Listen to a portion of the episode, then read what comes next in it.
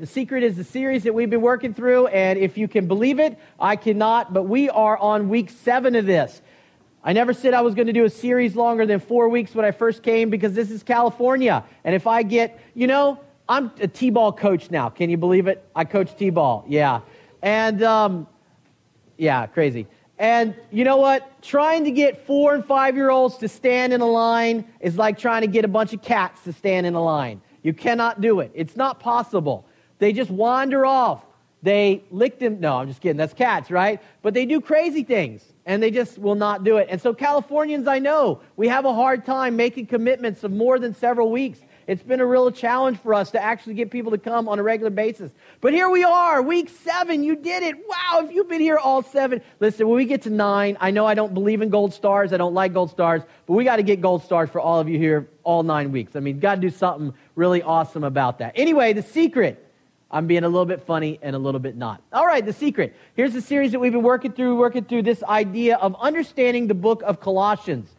The reason why we decided to do this and do something very odd, like do the book of Colossians, is because a lot of times when we read the Bible, we read the surface ideas of the Bible, and we can understand those. We read the Bible on the surface, we do our devotions, we understand that. But what I thought was we could take a really small book of the Bible and go a little bit deeper, go a little bit deeper and understand why Paul wrote and understand what Paul meant by writing the book of Colossians. I think and I hope that as I've been teaching through this series, that you will understand how the books of the Bible, especially the New Testament books, are written better as a result of it. In fact, your life will be much better off if you understand a little bit of the deeper aspects of the Bible because you'll be able to better apply it to your lives. Let me give an example. Most, the average Christian just flips open the Bible, picks a verse at random, and reads it without any context or understanding what the background is. It's not wrong, but it's kind of like going when you go to In N Out and ordering the fries and the milkshake, but not the burger. You need some meat with it too. You need some meat with the good stuff. So, this is what we've been doing, working through this series, a nine week series on the study of Colossians. Here's our strategy We've actually been building a house. We've actually been building a house. Why? Because when Paul wrote the letter to Colossae, he didn't write it really as a letter. I mean, it looks like a letter because he says, Hey, everybody, I'm Paul. Here's my thing. And uh, here's some information. And then see you later, Paul. And it looks like a letter, but it's actually not a letter. We actually looked at a letter in the ancient world, and letters in the ancient world were just like the emails that we send today. Hey, mom, send more money. I'm in college. That's the way it was. That's the way letters were in the ancient world. Paul actually makes an argument something that we will read over and over and over again so it will strengthen our faith. And we have been basically building a house. Okay, let's do our Mad Libs. Everybody want to take out their Mad Libs this morning? I love Mad Libs. My son, he's four. He loves Mad Libs too, and they're a lot of fun. Now, this morning you could take, actually, we're running out of room in our Mad Lib because we filled it mostly up. On side A of our Mad Lib, there's still some empty spots. You could put in funny phrases or adjectives or adverbs, but it won't really do you any good because that's not really what we're doing. What we're doing is we're distilling the idea of the book of Colossians into just a couple of short sentences. That way, when people ask you at work, what is Colossians about? You'll be able to tell them very simply because we all get asked that a lot. I have taken the time to handwrite in every single one of your Mad Libs this morning the answers to all the last weeks. Actually, the computer did it. But all the last weeks are written in there in a font that looks like I hand wrote it. Anyway, on side B, there's what we're going to be talking about this morning. There's the topics that we're going to be talking about this morning, and they fit into side A. I know it's confusing, but uh, not really that confusing because we've already filled out most of it. So we're going to look at the secret. If you haven't had a chance to be here the last couple weeks or you missed a week or two, you can read back over this and you can see what we've talked about and this idea. Now, it came to my attention this week a very sad thing that one of our life groups was making fun of my hand motions up here on Sunday morning. I will not tell you what age that life group or maturity level that life group was, but you can guess. It wasn't our senior adult life group. So I'm going to do all the hand expressions as best as I can this morning. Here's what Paul does. Basically, he doesn't write a letter. He writes an argument that the church will read over and over and over again. He writes this letter so that we will read it over and over again and apply it to our lives. The first week, he does what? He says, Hello, everybody in Colossae. I'm Paul. I've never met you. I've never met you. Okay, this is our exercise number one. Simon says, no, you don't have to do it. Just kidding. But this is what, number one, hello everybody. And then he says what?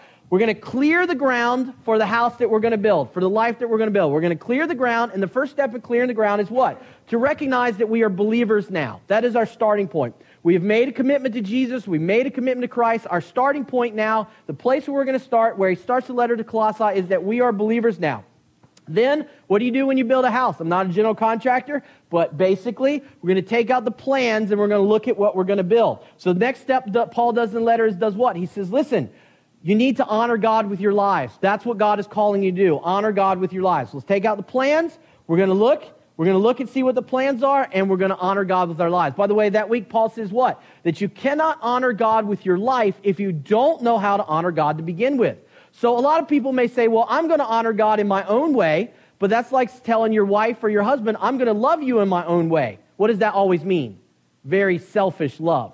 Honey, I'm going to I'm going to love you by playing video games. That shows love for you. Man, I'm going to play Civ all night long. Oh, wait, I'm doing Madden football, not Civ. But okay, I'm going to play Madden football all night long because I love you, honey, and I'm showing it with my actions. And a lot of people do that in their walk with God as well. So we're going to take out the plan. Second week, Paul says, demonstrate that you love God, honor God with your lives. That's the plan he has for you. That's the plan. The next week, we did what? We poured, we put down the form work for the foundation. Second week, Get the vision. Third week, here's the form work. We put down the form work. The form work is what? We put the form work down. The form work is, Paul says there's two parts to the foundation. Number one is that Jesus is God in flesh that he is God. We talked about how in the ancient world people looked at Zeus and they looked at a variety of philosophies to believe in God, and that they considered, you know, if Jesus wanted to come along and be another God, just like Demeter, just like uh, Ares, just like Apollo, just like Hermes, just like any of these other gods, and of course I'm picking the Greeks there, you can pick the Romans, Jews, I mean, they, the secular Jews, they had their ideas about God and that sort of thing. Uh, you could put Jesus alongside of that. They were polytheistic. But Paul is saying here, no, no, no, that Christ is the great God, that he is the God who created everything. He is the God who is in charge of everything. There is one God, and that is he. He is the great God, and that is the one that we worship. That is the one we owe our obedience to. And the next week, Fourth week, we laid the second part of foundation, which is pour the concrete into, pour the concrete into the formwork, which is what? The first week of the foundation was Jesus is fully God. And the second week is what? Jesus sacrifices for you and I. Why was this a radical idea in the ancient world? In the ancient world, none of you know this. uh, nobody knows this. The ancient world worked in a you scratch my back, I scratch yours. I know you don't understand what that means. You don't live in a world like that. I totally get it. Let me explain why that is. I do something for you, and then you do something for me. Foreign idea, right? Totally. And so their idea was that if you wanted something good from a God, you needed to do what? Go down to the temple and make a sacrifice. Your crops didn't do well that year. Up, oh, you didn't go down and sacrifice enough. In the ancient world, everybody sacrificed for God, hoping that a God would give them something. But Jesus turned everything on its head because he said, I will sacrifice for you. And that's what's radical. Because there's nothing we can do to earn our way to God. It is only the work of Christ that allows us to know God at all. That's it. That's it. There's nothing you or I can do. Now, we talked about this is the foundation. Paul says this is the foundation of what it is to live our lives for Christ. Do we want to have a foundation made out of Play Doh? No. A foundation made out of sand? No. A foundation made out of pizza dough? Sounds good, but it's not a good way to live our lives. Fifth week, we talked about erecting the frame, erecting the frame. That's what you do next. Put up the two by fours, right? The frame is what? The secret, Paul says, of the Christian life is that Christ lives in you. Some of us here like, Pastor, I heard that in Sunday school. I don't need you to tell me that. But here's the radical difference. In the ancient world, people believed that there was no way that the great God could have anything to do with sickly, broken human flesh because people in the ancient world died very early. Diseases were rampant. There was no modern medicine. There was, no, there was nothing. There was no hope. There was no Lance Armstrong. I can defeat cancer and the French standing on my head 8,000 times at the age of 100. He could. I'm sure he could. And yet, the truth of the matter is that's not the way it was in the ancient world. And so they thought that the body was weak and the spirit was strong. That's where that idea comes from. And yet, Christ says, Listen, I am dwelling in you. That even though I am fully God and I am the one who created the universe, that I am a part and parcel of your life. And so that encourages us. That skeleton of our lives makes us strong when we live in the world. And today, oh, last week we put on the roof. Here's what we did we put on the roof, right? Put the roof up. What does the roof do? What does the roof do? Come on, you don't have to be a rocket scientist. What does the roof do? Protects us, right? Protects us from the elements. You don't get rained on. So we put on the roof. And what did we talk about last week? Well, let me read to you since we did it last week. Put on the roof, which is what? But beware, don't be mesmerized by spiritual sounding talk. You don't need it. You're already okay with God. Don't listen when others try to get you to be religious. And whatever you do, don't follow the rules. Paul gives a warning here because he says, listen, if you want to protect yourself from the problems of life, then look to Christ and Christ alone. Don't try to be religious. Don't try to engage in rituals. In the ancient world, it was polytheistic. What they did was, if you believed in Jesus, that was fine. They just took a copy of Jesus and put him on the shelf next to all the other gods. That was cool. But that's not what Christ calls us to do. Christ calls us to get rid of every other idol that's in our lives, every other God, and worship Christ and Christ alone. You know, I was reading a scholar that was talking about something totally different, but he had a note in there that was very interesting this week, which is, which is this, which is in the ancient world, what people would do is that whenever they thought there was going to be a new God, that was like cool. They were okay with it because they had a shelf of gods, and they would literally take whatever God was new or cool or happening and put you, your God, right up next to it. So if they had a God of, you know, Zeus and Dionysius and Demeter, for example, in, in the Greek sense, and they had these gods up in their house or in their shrine, and somebody came by and said, "What about the Christian God?" Fine. I mean, even the Bible records that, records that on Mars Hill they had a statue to an unknown God, just in case, just to make sure that they covered all the bases. That's the polytheistic mindset. Some of you from other countries know what it is like to live in a polytheistic society where people just add to a God. The problem is Christ's claims are exclusive. What God asks us to do to follow Christ is to destroy all the other idols in our lives, tear them down from the shelf, and put God up in Him alone. When we don't do that, when we try to add God to the other idols, it dishonors God and it doesn't really do any good. So here's the thing. Today we're going to talk about what? Today we're going to put up the sheetrock and the stucco. We want to be able to tell everybody what kind of house we are. People don't see the foundation when they drive by. People don't see the two by fours that hold up the frame when they drive by. What do people see? They see the walls. They see the walls. They see what you put on the wall. Well, we're going to talk about what we put on the wall in a couple of weeks. But today, we're going to look at the sheetrock. We're going to look at the stucco itself. There it is. There's some guys. Hey, you know what? They're cheating because they're using a nail gun. We're not going to use a nail gun. We're actually going to hammer the sheetrock up, Seth. We're going to hammer the sheetrock up this morning, and we're going to get it up there, okay? There you go. There's your, there's your hand motion for today. All right, Colossians chapter 3, verse 1 through 17. If you want to open up your Bibles there, we're going to look at this. You can look it up in your iPhone, your droid, whatever you may have, your print Bible, your clay tablet, your papyri, your scroll. Those are bad jokes. I'm sorry. Your iPhone is sufficient or your paper Bible. Colossians chapter 3, verse 1 through 17. Colossians chapter 3, verse 1 through 17. Here we go. If you've been here for several weeks, start thinking about this. What are the details and what are the framework? Because if you've been here for a couple weeks, you should be able to start telling what parts of the letter of Paul are the structure parts and what parts are the detail parts. Like, let me give you some examples. Here's what Paul says Since you have been raised to new life with Christ, set your sights on the realities of heaven, where Christ sits in the place of honor at God's right hand. Think about the things of heaven, not the things of earth. For you died to this life, and your real life is hidden with Christ and God. Is that detail or is that structure at this point? Come on, first service was totally weenie and nobody would shout out. What is it? Structure or detail? You got a 50 50 chance. That's good odds, 50 50. Structure, right, that's structure. Why? Because it's talking about the main things, keeping the main things the main things. Now, let's talk about, we'll move on and we'll see some detail. And when Christ, who is your life, is revealed to the whole world, you will share in all his glory. So put to death the sinful earthly things lurking within you. Have nothing to do with sexual immorality, impurity, lust, and evil desires. Don't be greedy, for a greedy person is an idolater, worshiping the things of this world. Okay, what is that? Details, right? Why is it a detail? Because it is explaining, it is giving legs to, it is giving examples of the fact that we don't live that way anymore because we have Christ in us. Listen, people will flip open the Bible all the time and they'll just surface read it and they'll get to this because this is the easier part and they'll say they'll read the part that says don't do this do this don't do this do this and they'll totally blow the context of the passage. Why? Because they're reading it thinking this is just a list of things to do and do not do. That's not what Paul is saying here. What Paul is saying here is that when we live, when we live our lives for Christ, that we will become a different person. There are going to be implications of becoming a different person. We're just not taking things out and putting things in because they're in the Bible, but because we're on, trying to honor Christ with our life. There is a big difference. All right. And number, number six, let's go on verse six. Because of these things, the anger of God is coming.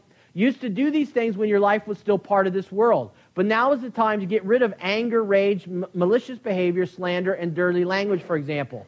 Don't lie to each other, for you have stripped off your old sinful nature and all of its wicked deeds. Put on your new nature, okay? So all these things, this old nature, you're going to be done with. Why? Because the house you're building doesn't reflect that old nature. What's the house you're building? It's founded on what? Who Jesus is and what he did. What is it, fa- what is it built with? It's built with the timbers of Christ living in us. We have a roof that protects us, which is we're not going to listen to all the religious talk in our world. We're not going to feel bad because someone prays 8,000 times bowing down to some idol or in some direction. That doesn't matter to us. We're going to honor Christ and Christ alone. Put on your new nature and be renewed as you learn to know your Creator and become like Him. In this new life, it doesn't matter if you're a Jew or a Gentile, circumcised or uncircumcised, barbaric, uncivilized, slave, or free. Doesn't matter your class, your ethnicity, your gender. None of those things matter. Christ is all that matters, and He lives in all of us. Since God chose you to be the holy people He loves, you must clothe yourselves with tenderhearted mercy kindness, humility, gentleness, and patience. Make allowance for each other's faults and forgive anyone who offends you. Remember, the Lord forgave you, so you must forgive others. Above all, clothe yourselves with love, which binds us all together in perfect harmony. Again, he's talking about the people more in the church as far as being bound together than he is outside the church. And let the peace that comes from Christ rule in your hearts. For as members of one body, you are called to live in peace and always be thankful. Let the message about Christ and all its richness fill your lives. Teach and counsel each other with all the wisdom he gives. Sing psalms and hymns and spiritual songs to God with thankful hearts. And whatever you do or say, do it as a representative of the Lord Jesus, giving thanks through him to God the Father. Okay, let's break it down. We're going to look at mostly the structure, look at a couple different principles that are in here, look at some structural things. Here, all right, number one, we need to focus on heavenly things. Paul says here that our desire and our goal in life is to be able to focus on heavenly things. Now, here's the interesting thing because when we read this on the surface level, it doesn't really give us the right idea about what Paul is meaning here. And I mean that even for myself because it's a challenge to understand this particular sentence. Since you have been raised to new life with Christ, set your sights on the realities of heaven, where Christ sits in the place of honor at God's right hand. Think about the things of heaven, not the things of earth. For you died to this life, and your real life is hidden with Christ in God. And when Christ, who is your life, is revealed to the whole world, you will share in his glory. So, what Paul is saying here is that, listen, if we're going to live our lives this way, we need to be able to focus on heavenly things. Don't focus on earthly things. One of the struggles that we all face is the fictions of this life. What are some of the fictions of this life? Well, if we become rich, we'll be happy. If we become successful, it will take care of everything else. If we become famous, it's going to be awesome. I mean, having my picture on People magazine cover would be awesome, right? That would take care of all my problems. But we know if we look at well, actually most of the tabloids, it doesn't take care of really a lot of problems. It creates problems. Creates problems. How many of you know somebody, and, and First Service didn't, didn't react well to this. They didn't, they didn't echo this. I'm not sure if they were asleep or what. So this may be my experience. But in my experience, have you ever known someone whose sole goal in life was to become rich? to work their way up to being rich, okay? In my experience, what happens if they achieve their goal? Are they happy? Do they live their lives and, and graciously give to other people? No. What do they do? They're just as much as a ugly skinflint as they ever were. They're just an old ugly skinflint now instead of being a younger one. You know, it's kind of, we accept it when you're 20 and you're working hard to make a buck. But when you're 80 and you've got tons of money in the bank and you're still out there every day working, working, you're working, working, working, and you just can't give anybody anything or do anything nice with your money, and you believe you're going to stuff your coffin when you pass from this world and it's going to make a difference, what good does that do? That's a fiction. That's a lie. But we all live, we all, we all are surrounded by the desire and the temptation to live a life of fiction, to live a life. What are some other fictions that occur in our world? What are some other fictions? Anybody want to shout out a fiction that they deal with? What's a fiction? Looking good. Okay, good. Good example. That we can spend a lot of time on beauty. We can spend a lot of time, and it's not. And we're going to talk about. We're not going to be extremists on either side here, but to chase after beauty to try to make sure that you are using that beauty to get what you want, because that's usually what comes with that. It's a fiction because beauty dies just like everything else. There's some things in our world that are reality, but there are a lot of things in our world that are fiction. Part of being a Christian is to recognize the difference between reality and fiction and live our lives with the reality, not fiction. Money is the easy one, it's fiction. God is reality. That is something that will have an eternal value in our lives.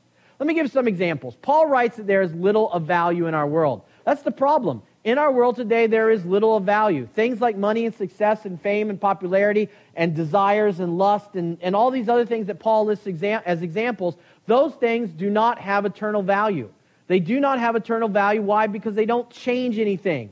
They don't make a difference in our lives. They, don't, they cannot heal us. They cannot put us right with God. They can't even put us right together. Some of us have tried to buy our relatives. How many of you tried to buy your relatives? Usually you're not very successful in doing that.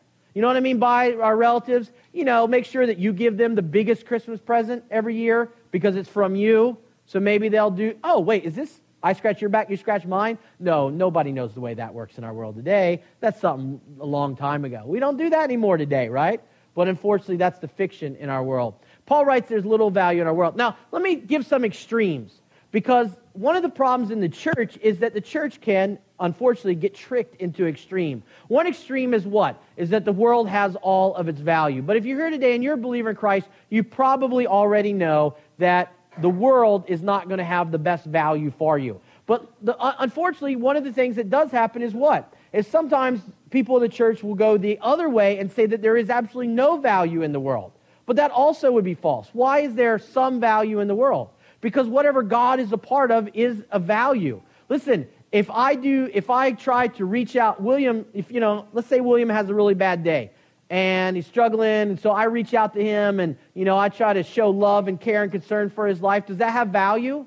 Yes, it does have value. Why? Because it's what Christ asked me to do. And it has value because it makes a difference in his life. It can heal his life. It can heal the day that he's having. It can make a huge difference in his life. This does not mean there's nothing of value. Like, let me give you an example. Can I give examples so no one will be fooled here? What is this? Does anybody know what this is? Yeah, well, yeah, it is a bus. That's right. You get an A. Good job. All right, this is Family Radio out of Oakland. These guys are saying that the end of the world's coming when? May 21st. And they, of course, they're ginning up a lot of publicity. And they did what? They, they claimed to be Christian. They sold all their money because there's nothing of value in this world. And they bought these trucks and vans, and they're going to go tell everybody the end of the world's coming. First of all, in the, in, the end of the world's not coming. But if it were, if it were, I got nothing to fear. Why? Because I'm right with God. But you know what? We look around in our world and it proves that the end of the world's coming. I mean, look at the tsunamis and the earthquakes and all those things. They prove the end of the world. Oh, wait, maybe they prove global warming. Or maybe they prove, I don't know, they could prove anything. But people use that to lead other people astray. Listen, May 21st, not the end of the world. And I only mention that here because I know that it's so close, this cult is so close by that many of us are tempted to follow their ideas. May 21st, I'm going to get up in the morning. I'm going to hug my kids, have breakfast with them. I'm going to go to work. I'm going to work really hard, 20 hours for the church. I'm going to come back, spend some time with the kids at night, go to bed. That's going to be May 21st. May 22nd, I'm going to wake up. You know why? Because I know that God has value for your life here today. It's not value in money, it's not value in success, but every single day that you wake up is a day that you can use to serve God. It's a day that you can love other people. It's a day that you can feed someone. It's a day that you can clothe someone. It's a day that you can tell someone about Jesus. Today, every day that you have is a day that can be filled with value depending upon what you fill the day with. So you don't need to believe in end times and, and meteors and destruction of the earth on May 21st because that's baloney. And you know what? That guy will lead, I mean, he's already predicted in the world several times. People like this just lead people astray. Just lead people astray. It's as simple as that. So here's the thing what are the things of heaven to put in on your wall? We're talking about putting up the sheetrock and the stucco of our lives. So, what are the things that we want on the wall of our lives? What are the things that when we build the house that Paul is asking us to build, what do we want other people to see? Well, Paul here says what? That we should have things of heaven, that our lives should be focused on things of heaven, not things of the earth. Now, that's tricky, and I'm going to tell you why it's tricky. When Paul says here we should focus on things of heaven, it's easy for us to do what? Start thinking about, well, does he mean like come to church and give money and stuff like that? Not in this case. Not in this case. What is he talking about? Well, he introduces this idea by talking about who Christ is, Christ seated on the throne, and that with our hearts and our minds, that we should focus on things of heaven. What is he saying? He's saying that, listen, that for our lives to be right and to demonstrate who we are supposed to be, we need to what? Look to Christ every day of our lives. We need to look to Christ every single day and honor him every single day. That when we wake up in the morning, we need to ask ourselves, who is Christ? Who is God? What can I do for them? What can I do to honor God today? You know, hopefully, if you're married here, you wake up in the morning and you give some thought to how you can make your spouse happy today, how you can show love to your spouse. It's the same way. If we love God, we'll wake up in the morning saying, God, what can I do to serve you today? What are the things that you're calling me to do today? What are the things that I need today? What are the things of heaven that we're supposed to focus on? It starts and is based on our relationship with Christ. It starts and is based on our relationship with Christ. Again, it comes down to what? Relationship. It comes down to that relationship. We may try to do things and we may be sidetracked by rituals, but those rituals do no good. It is only our relationship with Christ that makes any difference. Okay, so let's talk about these things of heaven a little bit more. Paul says that in order to do this, we must wash off any earthly crud on you. I didn't know how to be PG, uh, junk, stuff, crud. Okay, sorry. Um, but all this yuckiness that we have on ourselves that prevent us from living our lives the way that God wants us to live. Have nothing to do with sexual immorality, impurity, lust, evil desires. Don't be greedy, for a greedy person is idolater, worshiping the things of this world. Because of these sins, the anger of God is coming. You used to do these things when your life was still part of this world. But now is the time to get rid of anger, rage, malicious behavior, slander, dirty language, other things. This, this is not an exhaustive list. It is just some of the things that we're going to talk about. Did anything that is not a part of the new life. Now, the, the idea here in the Bible is that we will be able to with practice and with the Holy Spirit working in us, that we will put to death anything in our lives we will get rid of, we will bury, we will be done with, anything in our lives that doesn't reflect Christ. Now, let's be honest and break this down here for a second, because there are two lies. What are one of the lies? The lie that the world teaches, the fiction the world teaches is what? If it feels good, do it. It's okay. I mean, you were created, you're, you're guys, you're hunter gatherers, and one woman is just not enough for you. You have the feeling, you have the emotion, just go for it, just do it. It's okay. That's the way you're that's the way you evolved. That's the way you came from. You're a hunter gatherer. Hunt, gather, enjoy it. Why is that a fiction of the world? Doesn't honor God, doesn't honor your wife. Didn't anything that is not a part of your new life. Listen, those things that we do that glorify ourselves does no good. But the other lie is what? The other lie that's sometimes told in religious circles is that if you work hard enough, you do enough rituals, you say a prayer enough times, you go through the motions enough that you'll be what? You won't have any struggles anymore. You'll be perfect. But why is that a lie? Because the world we live in is broken, and there's nothing you or I can do to fix it. There's nothing we can do to fix it. The world is broken, and our lives ultimately are broken as well. And so, listen, everyone here, let's just be honest. I'll start with me, and then we'll work to you. Every one of us here has evil desires in our lives. I do, you do. Every one of us here struggles with lust. I do, you do. Every one of us here has struggles that we have. We all have temptations we face. Hey, what's your poison? My poison is not your poison because you know what? Greed may not be a big struggle for me, but lust may be a big struggle for me. And vice versa for you. Lust may not be a big struggle for you, but greed may be a big struggle for you. Every person has evil desires. We're all tempted to it. Paul doesn't say don't ever have evil desires. What does he do? He says didn't it. What he means is take it and put it, get rid of it, bury it in the ground, be done with it. Put it aside, get rid of it. Tell it, get out of my life. Listen, as a believer in Christ who tries to live my life every day for Christ, not perfect, but been doing it for a while now, for a long time, seriously doing it for a long time, I can tell you that there's never going to be a day where I'm alive that I'm not going to have evil desires that try to tempt me. In fact, sometimes the evil desires will come totally out of left field. Like I'll be driving along and the enemy will put some crazy idea in my mind. Like, where did it come from? Get out of here. It's just the way our broken, sinful nature works. But what do we do? Do we entertain it? Do we enjoy it? Do we think about it? Do we say, well, it's a victimless crime. It's not going to hurt anybody if nobody finds out? No. We put it to death. Why? Because it dishonors God. It dishonors God.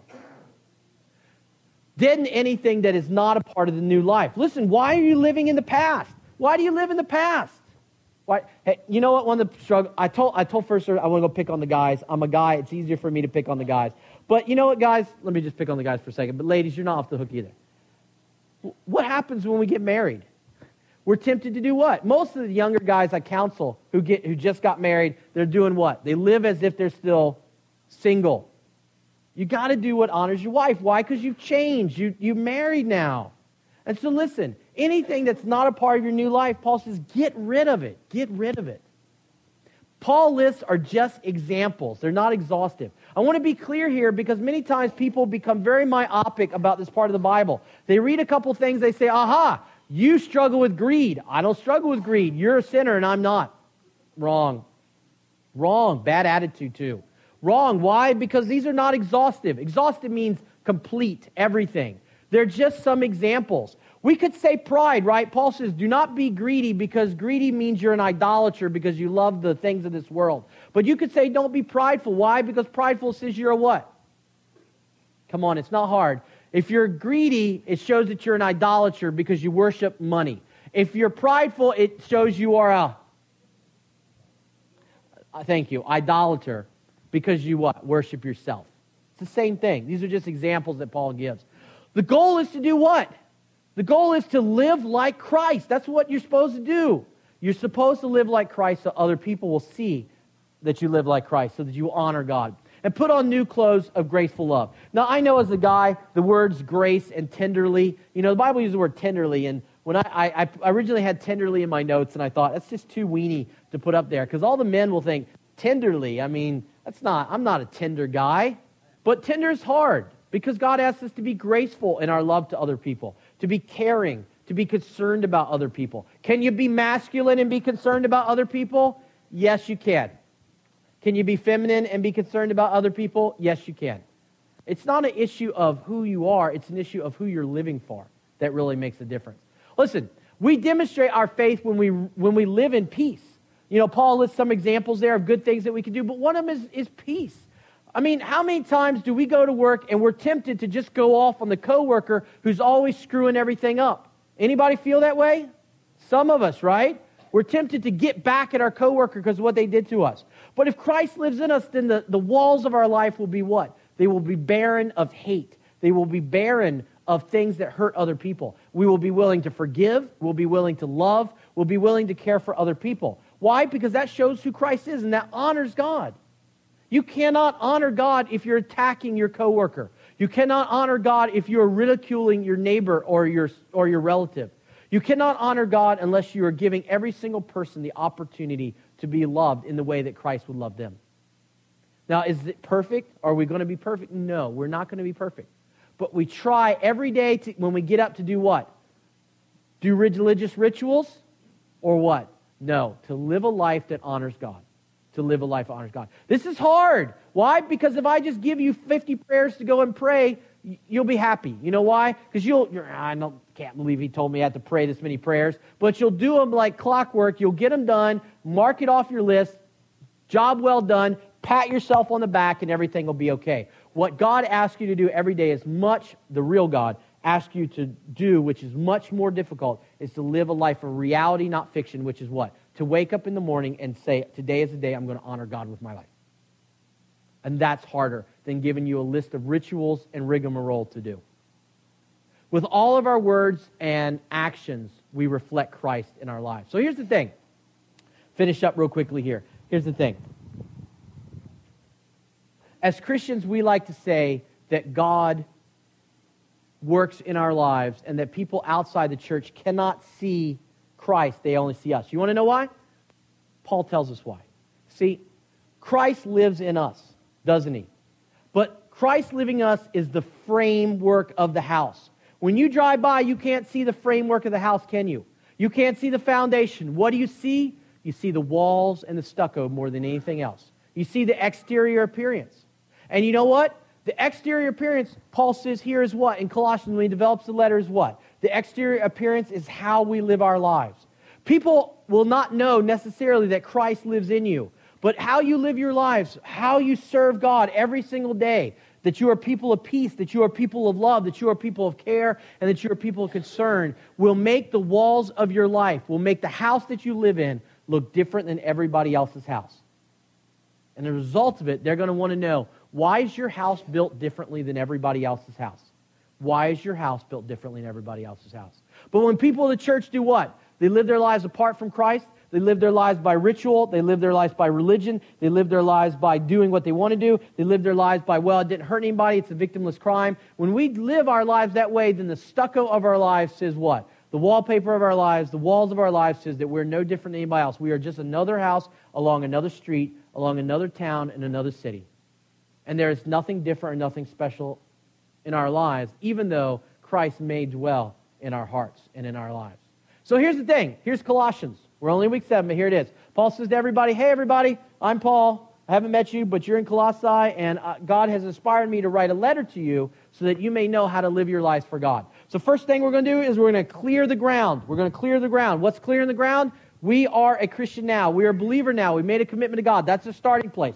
We're clearing the ground. Next step is we're going to do what? We're going to open up the plans. We're going to open up the plans and we're going to look and see what God wants us to do. What does Paul says God wants us to do? He wants us to build a life that honors God. He wants us to build a life that honors God. We're going to put down the foundation because that's the most critical part of the house. We're going to build the formwork. Formwork is what? That Christ is God in flesh. And then we're going to pour the concrete, pour the concrete in the foundation. And it's what?